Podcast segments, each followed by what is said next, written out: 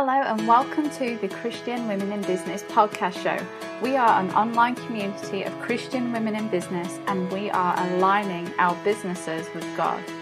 I'm your host, Sarah Jane Meeson, and I wanted to create a platform where women can come to be inspired, to learn from women who have been there and done that, and know what it's really like to run a business as a Christian and what it means to them.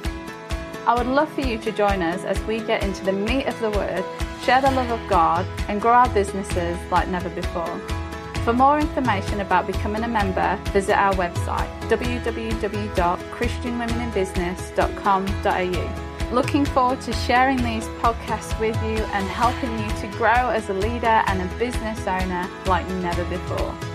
Question number three.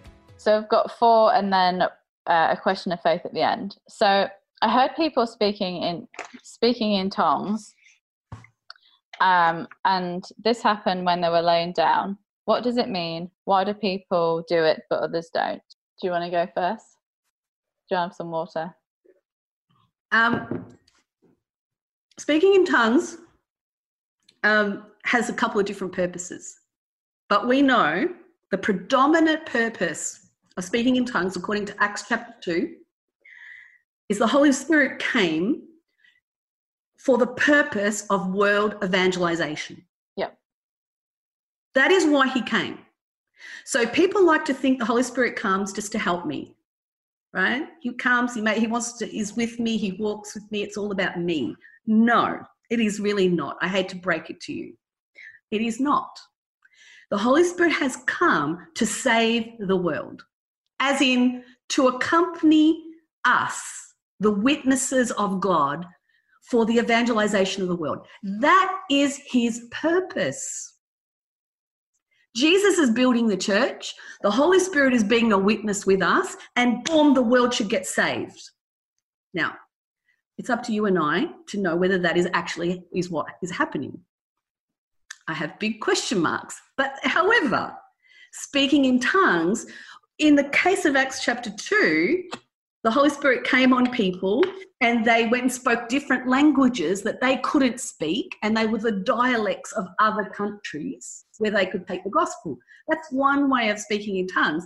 When the anointing comes and people start to speak in tongues, the Bible says it's either for the edifying of the saints, it's a ministry of the Spirit, sometimes it's for your prayer closet, for yourself.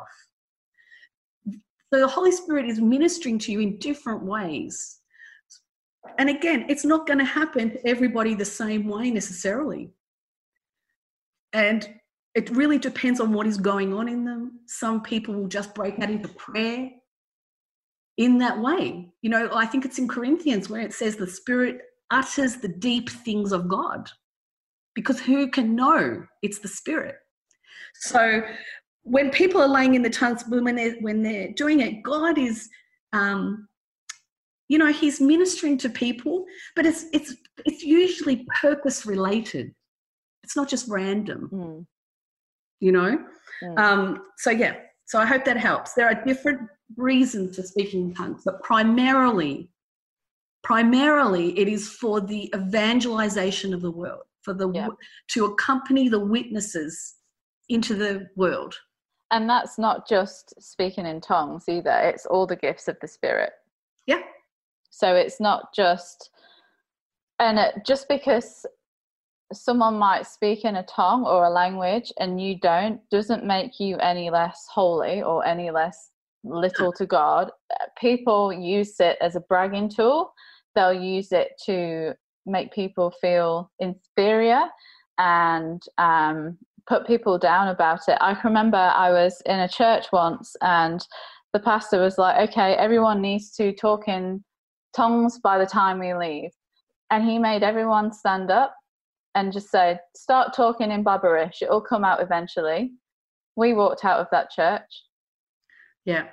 Like that, Look, it is up mean. to the Holy Spirit. It's yeah. when He decides you get what gifts you need when you need them to help you fulfill God's will. That's it.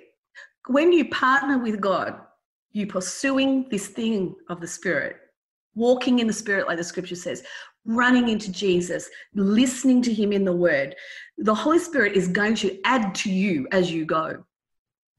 And then you are going to get around people who are gifts. That's what Ephesians 4 tells you. There are people who are gifts, and God adds them into your life to also help you receive different things. So, yeah. But when people put rules and this is how you do it and say blah, blah, blah, blah, and all this, like it's absolute rubbish. If you have been filled with the Spirit, it is something God does. Hmm. You shouldn't feel inadequate, but you should be able to pursue Him and say, God, it's in the Word. Help me. Let me find you. How how can I? You know what I mean? How can I walk with you in this? Yeah. Instead of don't let condemnation and separation and don't feel like you're not right. The whole thing is in the relationship with God. Mm. So yeah, I know. I feel sorry for people. I've been there. I've been there where people have done the whole, you know, just say some words. I don't know what that is. I don't know what that is. And then you, then people think, is there something wrong with me? Yeah, it's not. And there's nothing wrong with you no. at all. Quite much further from the truth could be that there is nothing wrong with you. So please don't let anyone yes. make you feel inferior or that there's no. something wrong with you. Um, and I've been getting into the practice of saying exactly what Sharon said in the beginning of the week God, this is a new week. Give me whatever it is that you need me, that I need to have to be able to do what it is you need me to do this week. Simple question. And then I leave it. I don't wait there for the heavens to open or anything like that. I just ask God, what is it you need me to do this week to help fulfill your will? I only ask that you give me the tools, which are the gifts, to help do it. And it's nothing more complicated than that. well, I mean, that's why, um, isn't it in Romans? Anyway, I'm sure it's in a number of places where uh, we're supposed to be walking in the Spirit. Yeah. It's how we should exist. We, we don't put it on. It's not just for prayer time, you know what I mean, or church time.